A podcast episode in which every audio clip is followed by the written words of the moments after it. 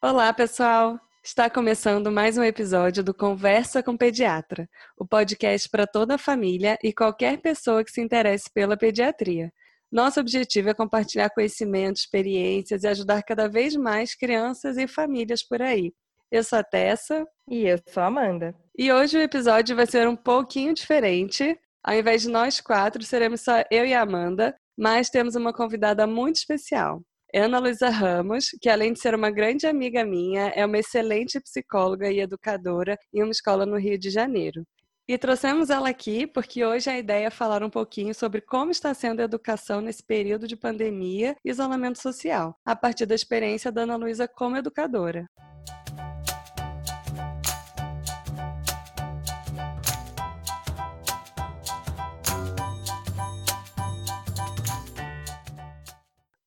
Seja bem-vindo, então, Ana. A gente queria começar conhecendo um pouco sobre o seu trabalho, um pouco sobre você, contando para todo mundo o que, que você faz. Então, conta um pouquinho melhor para a gente.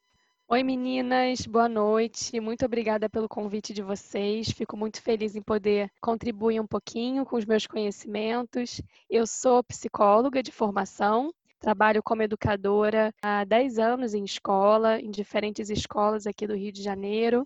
Trabalhei já em escolas particulares e escolas públicas. Hoje eu trabalho numa, num espaço de educação infantil e também atendo crianças e famílias no consultório clínico de psicologia.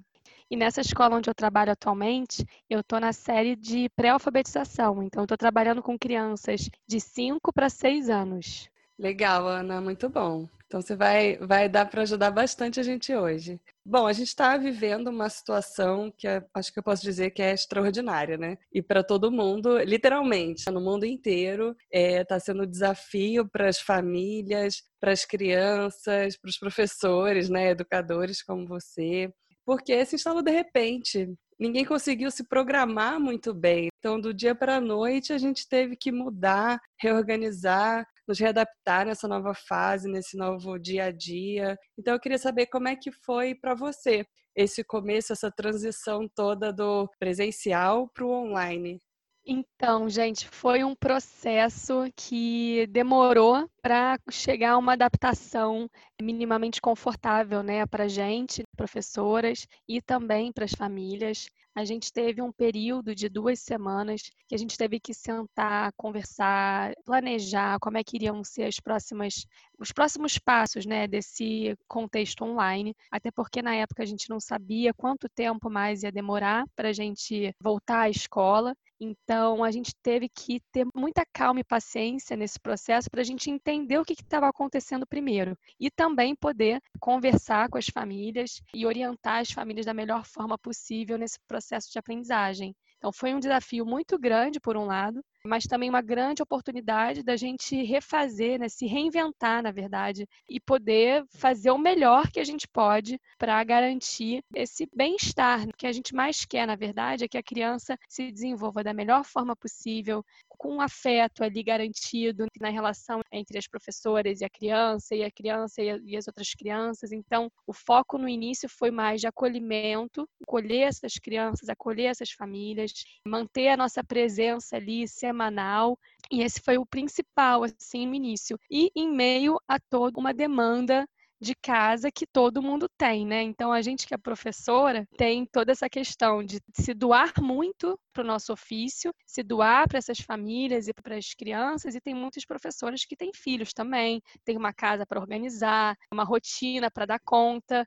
Isso que você e... falou é interessante porque isso de ser imprevisível, né, no início, de será que isso vai durar, vai durar uma semana, três meses, né? Então, você se organizar para o que é imprevisível, você não sabe até quando vai ter que ser online, é complicado também realmente essa imprevisibilidade ela tá com a gente desde o início, né? Então a gente começou a quarentena sem saber quando voltar e a gente continua assim. Então o foco maior agora, principalmente para a gente, né, enquanto professora de educação infantil, é ter esses encontros individuais e coletivos em que a gente possa estar tá presente, escutando a criança, acolhendo a criança e conversando sobre sobre os sentimentos também. A criança nessa idade ela já tem essa capacidade de falar sobre o que está sentindo e a gente tem esse papel de garantir um mínimo de um bem-estar ali enquanto a gente está junto no online.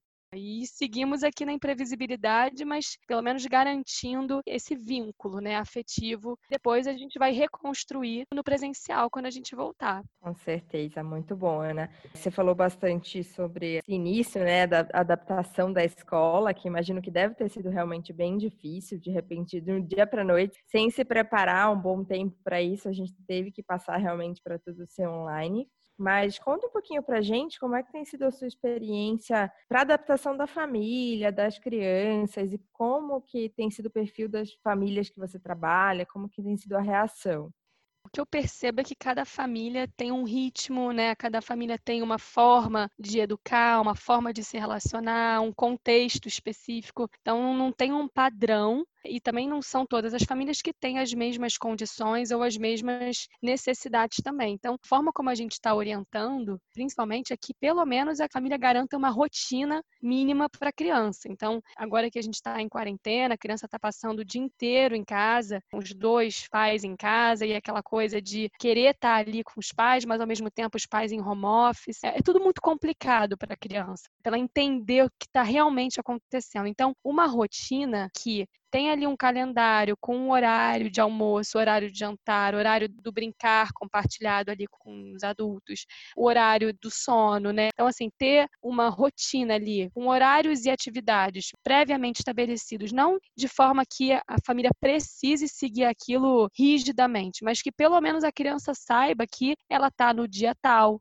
hoje é terça-feira, hoje, por exemplo, a aula da professora fulana e mais tarde, depois eu tenho o Zoom com a minha vovó avó, a criança que tem um adulto ali que pode dizer para ela o que, que vai acontecer depois, o que está acontecendo agora, o que, que vai acontecer amanhã, isso já ajuda a criança a se situar no tempo e no espaço. Isso é fundamental. a criança fica né? muito insegura, né? A criança costuma ficar insegura, costuma ficar muito ansiosa, muito nervosa, porque ela já perde o controle, entre aspas, da situação, né? Do que vai acontecer amanhã. Exatamente. Até porque para a gente também é muito importante. Se a gente não segue uma rotina mínima, claro que não vai ser como era antes, já que a gente está em casa, é tudo diferente. Isso organiza a nossa vida, né? Se a gente começa, não sei que horas são, que dia é hoje, se é fim de semana, se não é, a gente acaba não dormindo bem, acaba indo dormir mais tarde, perde horário, alimentação começa a desregular, tudo isso que você falou para a criança isso é fundamental também, para ela ter a vida organizada, ela conseguir seguir o dia a dia e não ficar tão perdida, já que já é um momento tão confuso, né, é diferente, uma pandemia que ninguém nunca viveu. Exatamente, isso é um papel dos pais e papel também da escola de sugerir essa rotina, porque os pais também estão precisando dessa orientação. Então a escola entra também como uma orientadora desse processo. A escola onde eu trabalho criou toda uma rotina ali com as aulas, com os horários das aulas, o professor que ia atender aquela criança naquele horário. Então, assim, deu também até uma sugestão de rotina para aquela família, assim, ah, botar ali o horário de almoço, jantar. Essa parceria escola-família, nesse momento, realmente está sendo fundamental. Muito Com certeza. Bom. E como a Ana falou, gente, é, não é uma coisa super rígida, tá? Não significa que montar uma rotina para a criança precisa envolver 100% do dia dela a cada minuto. É uma rotina para se basear e se sentir segura. É, o horário do almoço, o horário do jantar, do café da manhã, do lanche e o horário do sono, eu acho que é fundamental que seja minimamente seguido, assim. É, uhum. Até organiza a casa de alguma forma, né? Cria um hábito ali. Agora, as outras coisas, as atividades, enfim, aí fica mais flexível. Mas alimentação e sono, eu acho que é uma coisa que é muito importante de, de, de ser seguida, assim, os horáriozinhos, para a criança saber que horas vai ser, ela quando vai começando a ficar de noite, na hora do sono já começar a apagar as luzes, já ir sinalizando para ela que o horário do sono, da hora de dormir, enfim, todo esse ritual é, é importante para e assegura o bem-estar da criança. Com certeza. E são coisas que tendem a se perder muito fácil se a gente não se planeja, né? Por isso que é tão importante a rotina. É, isso Com é. certeza. E Ana, você já citou aqui algumas coisas, né, sobre a sua, sua postura como educadora nesse momento que a gente está vivendo. Eu queria que você resumisse então para gente, citasse quais são os principais objetivos, né, o foco agora de estar tá mantendo essa relação com a escola, de estar tá tendo as aulas online. O que, que você acha que é mais importante aí nesse momento? Olha, Tessa, eu acho que o mais importante agora é que a professora se mostre presente semanalmente na vida da criança. Eu acho que esse vínculo que foi construído no início do ano, ele tem que seguir sendo construído. Então, é muito importante que a professora esteja ali realmente aberta a essa troca. Eu sei que o online é muito difícil, que é uma coisa que cansa a gente, mas a criança está ali, ela precisa desse fio que conecta ela ao ambiente escolar. Porque o processo de aprendizagem, ele acontece muito através do afeto, do vínculo que ela tem com aquele educador, com aquela pessoa, com aquele adulto que está promovendo o ambiente de aprendizagem para ela. Então, é algo que vai realmente fazer com que nessa volta o processo de aprendizagem flua com mais facilidade. Então, é, é sobre três palavrinhas importantíssimas, que eu acho fundamentais para esse momento que a gente está vivendo, são afeto, o acolhimento e a presença. Isso para mim é o que mais basta assim nesse momento. E aí aquela criança que tem mais facilidade, que tem interesse, por exemplo, no meu caso, né, eu tô com uma turminha de pré-alfabetização. As crianças não precisam estarem alfabetizadas nesse ano. Então, não tem uma, um rigor, uma rigidez, uma pressão que eu dê essas aulas e que as crianças saiam alfabetizadas desse, da série. Mas aquela criança que tem interesse, que tem gosto pela leitura, pela escrita, eu vou fazer planejamentos específicos para ela. É, juntar um grupinho com crianças que têm o mesmo interesse e promover ali um processo de aprendizagem que seja fluido, lúdico e divertido para elas, é isso que realmente está fazendo sentido nesse momento. Eu acho que a aprendizagem é um processo que não precisa ser uma pressão, principalmente na educação infantil, né? Que é o momento de brincar, de estar tá bem, de estar tá se, aprendendo a se relacionar com as, com as outras crianças, enfim, lidar com as frustrações, aprender a perder nos, através dos jogos. Então, o online está servindo um pouco para isso também. E tem o contato com os outros coleguinhas também, né? Nessas aulas que é com a turma toda. Então, manter esse convívio também com outras crianças, porque às vezes se mora na casa só com os pais, né? Não tem outros irmãos. É, vive ali só a criança sem contato com outras. Então, acaba que o online nesse, nessa questão também ajuda, né? Com certeza, esse contato com outras crianças realmente é fundamental para que a criança continue tendo esse contato, nem que seja através do online eu confesso que ainda não é muito possível que aconteça um diálogo rico, assim, entre as crianças, porque tem aquela coisa de botar o áudio, tirar o áudio, aí um quer falar, outro quer falar, se todo mundo falar ao mesmo tempo, a gente não se escuta. Então, a gente ainda está tendo um desafio grande para promover essa troca entre as crianças. Então, o que, que a gente fez? Nessas últimas semanas, a gente pensou num planejamento em pequenos grupos, três, duas crianças, e eu ali como mediadora, né, desse, dessa conversa, mas aí cabe também aos pais promoverem também esses encontros, né, pelo telefone mesmo, pelo vídeo, videoconferência. Tem muitos pais que fazem isso. E as crianças se encontram ali no horário determinado pelos pais e conversam e trocam e mandam foto e vídeo. Essa interação eu acho que é super importante, se for possível também, para essas famílias. Bom, muito bom. É, mas aí a gente sabe, Ana, que, por exemplo, essa sua experiência que você contou agora para gente é com crianças pré-escolares, né? É na sua parte mais né, dentro dessa área pré-escolar acaba sendo um pouquinho diferente de crianças um pouco mais velhas. E a gente sabe, até essa que você também trabalha na, no atendimento relacionado à psicologia, mesmo com crianças mais escolares, ajudando as dificuldades.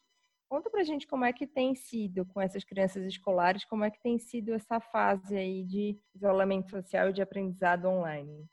Essa parte é um grande desafio, né? Eu estou percebendo que muitas famílias estão tendo um pouco de dificuldade de lidar com isso tudo, porque as séries mais, mais avançadas têm mais conteúdo. Então, requer do adulto, do pai, da mãe, estarem ali do lado, acompanhando as aulas, acompanhando o processo de aprendizagem da criança, os deveres de casa, os estudos. Muitas escolas continuam dando matéria nova testes também, provas. Realmente não tem, não tem receita de bolo de como lidar com isso, de como solucionar, porque assim, tem toda uma, uma questão que é da criança, a criança precisa continuar estudando, precisa aprender e seguir o ano e pegar a matéria, enfim. E os pais precisam trabalhar. Então, acaba que eu entro nesse contexto para ajudar, para dar essa orientação para os pais e para dar esse suporte para as crianças. Então, eu sou psicóloga, mas eu também sou professora. Então, os meus atendimentos, eles giram muito em torno de um trabalho de socioemocional com essa criança, um trabalho também que perpassa o processo de aprendizagem, mas é uma coisa que realmente é muito difícil, é um desafio muito grande. E o que eu mais falo para as famílias nesse momento é não entrem em pânico, porque está todo mundo no mesmo barco, todas as famílias estão com essa mesma questão, não está fácil para ninguém. Por um lado, eu acredito que poucos meses na vida de uma criança, né, na, vida, na vida escolar de uma criança, que normalmente é uma vida escolar inteira, gira em torno de o quê? 12 anos, mais ou menos, não vai fazer tanta diferença, não vai fazer um buraco muito grande. Claro que após a pandemia, a criança vai ter que correr atrás, a família vai precisar realmente dar um suporte maior, mas nesse momento que a gente está vivendo um contexto complicado, super desafiador, que mexe muito com o nosso emocional, o mais importante é o bem-estar emocional dessa família, tendo uma visão aí de psicóloga, eu priorizo sempre o bem-estar emocional ao processo de aprendizagem. Eu acho que isso vai se resolvendo ao longo do tempo no pós-pandemia. O importante agora é a gente se cuidar, se acolher, se relacionar bem em casa e dar o um suporte possível que cada pai, cada mãe pode dar para o seu filho. Eu acho muito legal você levantar isso, né, Ana Luísa? Porque a gente vê, eu, Amanda, outros pediatras, muitos pais, assim, exaustos também, falando: eu não consigo dar conta de colocar para assistir a aula e tem muito dever de casa e tá semana de prova. Então, às vezes, isso está ficando até, está prejudicando um pouco a dinâmica dentro de casa, né? Então, acho legal você falar isso que é muito importante agora também estar bem, né? O bem-estar, a saúde, o equilíbrio em casa, ter uma harmonia para passar bem esses dias, esses meses que a gente está vivendo. Que isso vai passar e que depois são meses só. Eu acho isso bem legal porque não tem essa ânsia toda de que está 100% produtivo nesse momento. Uma hora a pandemia vai acabar e está acontecendo com todo mundo, todo mundo está se atrasando de alguma forma nesse sentido, mas depois a gente vai conseguir é, recuperar e dar um andamento devido à educação, né? Todo mundo está se atrasando entre aspas e estamos perdendo de um lado, estamos ganhando do outro. Com certeza, depende muito da forma como a gente olha para tudo isso, né? A gente pode olhar o copo meio cheio ou o copo meio vazio. Então a gente vai olhar pro, só para o caos, né? A criança vai perder o ano, a criança não vai aprender, meu filho não vai avançar. Eu acho que agora o mais importante é olhar para a oportunidade que as famílias estão tendo de se relacionar. Por mais que esteja difícil, por mais que esteja havendo um estresse tóxico nas famílias, né, nas casas agora, a gente está vendo um aumento muito grande de casos de ansiedade, de transtornos e coisas muito difíceis estão acontecendo nas famílias. A gente tem que olhar para a oportunidade da gente se relacionar de uma forma mais equilibrada e mais harmoniosa, apesar do caos que a gente está vivendo. Isso só depende da própria família. Pode ser que muitas famílias não consigam lidar e vão começar a lidar de fato no pós-pandemia cada um tem o seu recurso né, interno de olhar para uma situação de crise e reagir a ela de forma positiva ou negativa. Mas eu acho que o mais importante, um recado que eu gostaria de dar para as famílias é tente não se culpar muito por aquilo que você não pode fazer agora. Tudo bem que a gente está vendo famílias que estão dando muito conta, tem famílias que estão conseguindo ressignificar essa situação toda de forma tranquila e tudo, mas tem famílias que não estão. E tudo bem, cada um tem a a própria capacidade de lidar com aquilo da forma como consegue. E vocês não são menos pais por isso, ou pais ou mães que não, não dão conta, que são estão falhando de alguma forma. Que o mais importante agora é essa presença, né, esse cuidado consigo e com a criança. O que tiver que ser resolvido, vai ser resolvido na hora que vai ser possível para você. E se o negócio começar a pegar fogo, procure né, um profissional, procure seu pediatra, procure um psicólogo, enfim, alguém para te ajudar de alguma forma. Também, se não for possível, confie, tenha fé e que vai ficar tudo bem no final das contas. Com certeza. E é lembrar que você está sendo o melhor pai, a melhor mãe que você pode ser, né? E é Com certeza. E se você está fazendo isso, se você está se esforçando para ser o seu melhor, os seus filhos estão sentindo isso, porque a criança sente. A criança sente quando o pai está se esforçando. Por mais que o pai esteja, né, o pai e a mãe estejam estressados em alguns momentos, ansiosos e angustiados, e a criança acaba sentindo isso também, tem um lugar ali dentro dela que ela vê poxa, o papai e a mamãe estão tentando de tudo. É, no fundo, no fundo, eu acho, eu acredito assim nesse olhar generoso da criança, assim. E por mais que ela vá entender e, e significar isso mais tarde, em algum momento ela vai reconhecer. Então, tudo se resolve, né? Quando tem amor e quando tem vontade de, de dar certo, quando tem ali um senso de responsabilidade, um senso de, de enfim, de, de querer que, que dê certo, querer que haja um equilíbrio, isso naturalmente com a vida as coisas vão se organizando no futuro, né? Tudo vai se encaixar. Gente, agora eu vou falar de um tema polêmico, né? Que os pediatras, né, Amanda? A gente fala muito sobre tempo de tela. Computador, televisão, celular, tablet. Então, com essa pandemia, o pediatra ficou meio sem poder falar muito, porque a escola, né, educação, tudo, está sendo através das telas. E aí, Ana, eu queria saber de você, como é que, que você está orientando, que dica você está dando para não ficar tanto assim nesse tempo de tela, né? Esse tempo que fica sentado, parado, apesar de ser bem necessário agora, está sendo uma ferramenta muito útil, mas também não é bom ficar o dia inteiro, né? Você já está naquele momento ali da educação e se ainda for ficar o tempo de lazer na tela, vai dar aí 12 horas por dia. Realmente, a gente está numa situação né, em que a tela está sendo realmente muito usada, muito necessária, mas por outro lado, a gente sabe que não é o melhor recurso, a melhor coisa a se fazer, deixar a criança muito tempo ali em frente ao computador, em frente pede ao, enfim, ao celular. E o que que eu tenho dito para as famílias em relação a isso? O excesso de qualquer coisa é ruim. Então, se você está percebendo que seu filho está usando o tempo todo, e está deixando, por exemplo, de brincar, de se divertir de outras formas, aí a gente vê um sinal vermelho ali. Cabe muito aos pais né, e, e às famílias sentirem se as telas estão ali num lugar de prejudicar a criança e o desenvolvimento da criança e o bem-estar, ou se não estão. Vai depender muito da criança, vai depender muito da família, de como aquela criança está lidando com as telas, mas assim, não tem uma regra, e cada família vai tentar se organizar de forma que a tela não seja realmente muito prejudicial a ponto de, prejudicar o dia a dia da criança. A criança pequena, principalmente, está numa fase de usar muito a imaginação dela para poder brincar, usar a imaginação para criar, para construir histórias. Isso é um recurso que a criança pequena tem muito mais que a gente. E é preciso que ela tenha esse espaço em casa para vivenciar esse espaço interno de elaboração de pensamento e de, simbol e de simbolização do mundo. Quando a criança vai para a tela, vai para o mundo totalmente virtual, que quebra totalmente esse processo de criatividade, quebra o espaço para a criança criar.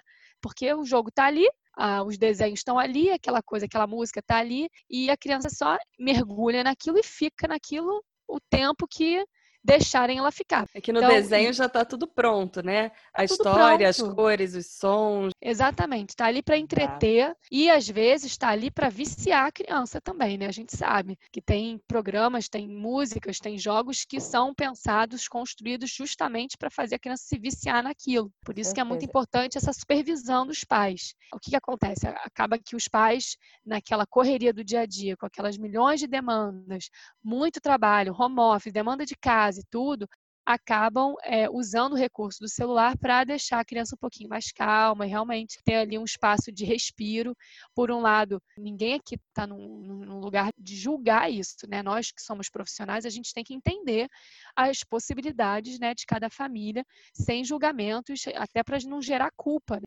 Mas a gente também está num lugar de mostrar para as famílias que a partir do momento que a criança está na tela, ela está perdendo a oportunidade de brincar. E quando os pais acreditam que, tirando a tela, algum momento do dia, acreditando que a criança sem a tela vai ser sim capaz de se organizar internamente, se regular para criar é, uma brincadeira.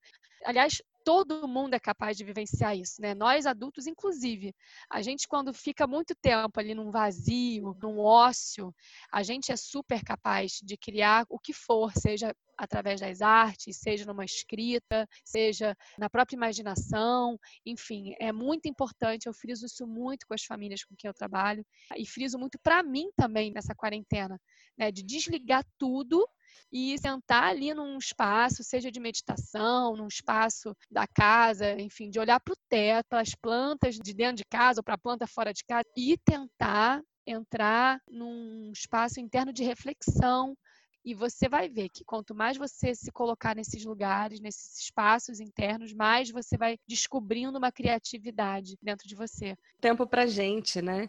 Como, igual Exato. nós, como adultos, sentimos essa necessidade de ter um tempinho, nossa, preciso de um tempo para mim. Então, é, esse tédio que você fala, esse tempo, essa pausa que a gente tem, é muito importante para essa reflexão, para um autoconhecimento, uma forma de evolução como pessoa. E agora, na pandemia, nesse isolamento, todo mundo tem pensado muito nisso. E é legal você falar justamente que isso também é importante para a criança. Eu acho que a gente não costuma pensar nisso, que a criança também precisa de um tempinho para ela ficar ali um pouco entediada para começar a criar, começar a pensar em outras coisas. Isso é legal também. Exatamente. O que, que, acontece, né? A gente, enquanto adulto, a gente acha que a gente tem que estar o tempo todo entretendo a criança, né? Que a, é a nossa responsabilidade entreter e dar para a criança as ferramentas e as brincadeiras e as atividades que ela precisa para se desenvolver, para conhecer o mundo e tal e tal e tal. Sim, por um lado, sim. Mas, por outro lado, a gente tem que saber, entender e reconhecer que a criança tem essa capacidade de, de se divertir sozinha, de, de criar, de construir a própria história, de construir a própria eh, imaginação então, pode ser que demore um tempinho, isso é um exercício, né? Porque acaba que a criança que não consegue ficar entediada, pode ser que de alguma forma tem um, alguém ali sempre dando coisas para ela fazer.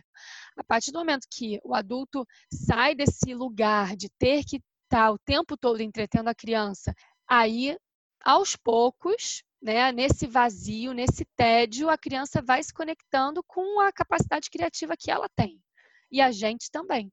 Porque a arte está dentro da gente, a arte está aqui a serviço da gente para que a gente ressignifique o mundo. O próprio Freud, né, psicanalista, papa da psicanálise, trouxe essa, esse conceito para a gente, o conceito de sublimação, que ele mostra para a gente que a gente consegue elaborar muito mais os nossos traumas, as nossas dores, as nossas questões internas através da arte. E está mais do que provado que a arte é um recurso maravilhoso para a gente né, elaborar muitas questões internas e conflitos, e principalmente em momentos de crise. Nossa, maravilhoso. Muito bom. Bom, gente, bate-papo tá muito bom, né? Ana Luísa, maravilhosa, tudo que você está falando pra gente. É muito legal ver a sua parte, a sua experiência mesmo, né? Não só nossa como pediatra ou o que a gente percebe das famílias, mas o seu lado também é bem legal da gente ficar sabendo. E aí a gente está encaminhando agora para o final. O que, que você tem para falar para essas famílias, para esses pais, né? Quem acompanha as crianças, quem está com as crianças no dia a dia em casa? Que recado que você quer dar assim, para eles agora? Olha, a primeira coisa que eu queria falar é que é uma coisa que a gente está ouvindo muito, né? Mas eu acho que é muito importante a gente saber que isso tudo vai passar. O que eu acho que é mais importante nesse momento é que as crianças estejam se sentindo bem em casa. Eu acho que a gente está vivendo um momento muito difícil para a nossa economia, para o nosso país, para, para as nossas vidas enquanto adultos, mas a criança pequena ela precisa de um ambiente que assegure um bem-estar emocional, que assegure um acolhimento, que tenha é, uma harmonia mínima que seja Claro que os conflitos são estão sempre presentes nas famílias, nas casas, né? Quando a gente está em relação, a gente está necessariamente às vezes em conflito. Todo mundo tem seus problemas, suas questões familiares, mas o que vai ficar na memória dessa criança é a sua presença, a sua participação na vida dela, nem que seja é, breve, mas de qualidade. Então, os pais que trabalham muito, pais e mães que trabalham muito, que estão sentindo essa culpa, que é natural de ser sentida, mas vamos pensar que assim tudo isso está fazendo parte. E o que mais importante é que você esteja em algum momento do dia perto do seu filho, dando cuidado, amor, afeto, porque é a partir disso que a criança se desenvolve, que o futuro, né, diante dessas memórias todas, vão, vai acabar sendo de muitas boas recordações, por um lado, né? Eu lembro muito de um filme que eu assisti há muitos anos atrás e que é, eu, eu, gosto muito, que é A Vida é Bela, né? Aquele filme do, daquele pai que vive dentro do campo de concentração com o filho. Nossa, esse filme é demais. É maravilhoso, assim, e, e, fala um pouquinho do que. Não, não, é, não tem nem comparação com o que a gente está vivendo, mas é, dá para fazer uma analogia, né? Porque naquele momento eles estavam vivendo uma guerra, um caos, né? Uma coisa horrorosa de ser vivida, e aquela criança pequena estava ali dentro daquela realidade, mas aquele pai conseguiu ressignificar aquele contexto para a criança. Então, trouxe toda uma ludicidade, trouxe toda uma, um, uma brincadeira ali para a criança, inventou uma nova realidade ali para a criança. E, e até o final do filme, a criança não tinha ideia do que, que ela estava realmente... Criou boas memórias, né, naquela criança, mesmo com todo aquele caos. Exatamente. A gente tem que, tem que saber que a gente é capaz de se conectar com a nossa criança interior, né? Porque todo mundo um dia foi criança, e a nossa criança interior está aqui dentro ainda, a criança que brincou, que simbolizou, que viu a vida de outra forma, que, que já viu o mundo com outros olhos e tentar trazer isso para a realidade da criança, né? Nesse momento em casa. Então, fazer dos espaços algo que remeta a outros a outros espaços que não são possíveis da gente estar, né, a praia, o parque, e criar esse novo mundo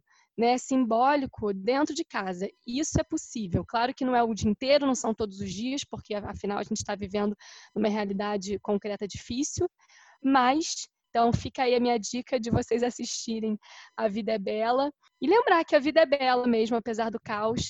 Com certeza. E, e eu acho que vale lembrar para as mães que assim, é realmente isso, é tirar, tanto para as mães, para famílias em geral, né? É tirar essa culpa que a gente sempre carrega junto e lembrar que está todo mundo passando por esse momento difícil, então assim como está difícil na sua casa, vai estar tá difícil, pode ter certeza que está difícil em todas as casas.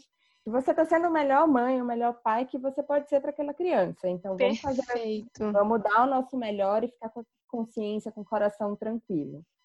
Nossa, perfeito, Ana Luísa, Amanda também. Tudo isso que vocês comentaram agora no final, e eu queria adicionar também uma coisa, que tudo isso que a gente está vivendo é aquela história, né, de tentar buscar alguns pontos positivos, alguma coisa de bom no, no caos que a gente vive. Mas tem aí uma oportunidade tanto nossa de aprender na, na experiência, quanto de ensinar para os nossos filhos, então, sobre ter empatia, sobre a necessidade de ajudar o próximo. Então, ver tudo isso que está acontecendo como uma oportunidade, tanto do nosso aprendizado pessoal, quanto de poder ensinar para o nosso filho na prática, nada como a experiência, né, o exemplo para ensinar para as crianças essa toda essa noção de coletivo e a ideia de que é ajudar o próximo, né? Exatamente, Tessa, exatamente. Acho que as falas de vocês foram muito pertinentes e é, é, sobre isso que a gente está falando agora, né? Sobre essa, esse coletivo, essa união das pessoas, essa solidariedade, a gente poder olhar para o que não era olhado antes, porque a gente não tinha tempo para olhar. Agora a gente também está sem tempo, mas também está podendo é, ver outras realidades, conhecer outras pessoas através do online e criar novas consciências, criar enfim, novas mentalidades, e a partir do momento que a gente se transforma enquanto adulto, né, a gente acaba também transformando o, o nosso filho, né, a criança que está ali se relacionando com a gente o tempo todo. Então, é, quando a gente se modifica para um novo mundo e, e tem esse olhar né, positivo para o mundo que a gente quer criar, consequentemente essa criança vai também desenvolver isso nela. Perfeito. Bom, então, pessoal, a gente está chegando ao final de mais um episódio do nosso podcast. Esperamos que você tenha gostado. Vamos agradecer aqui a Ana Luísa pela participação, foi excelente, muito enriquecedor para a gente, eu acho que para todo mundo que está ouvindo. Isso, foi é... demais, Ana. Muito, muito obrigada. Para a gente muito já, para mim e para Amanda já, já valeu, né? Já valeu. ah, eu agradeço muito a oportunidade, gente. Muito bom mesmo poder contribuir com, com o que eu aprendi esses anos e poder trocar com vocês, grandes pediatras também, que eu tenho um grande uma grande sorte de ter perto, né? Porque trabalhar com pediatra também é ótimo, que a gente aprende muito. Ah, que bom. Muito obrigada. Bom, então a gente quer aproveitar para convidar você a interagir com a gente lá no Instagram, arroba conversa com pediatra. Sinta-se à vontade para deixar suas dúvidas, suas angústias, seus medos, alegrias e também para sugerir temas que você queira ouvir aqui no podcast. Um grande abraço. Tchau, tchau pessoal. Tchau. Muito obrigada.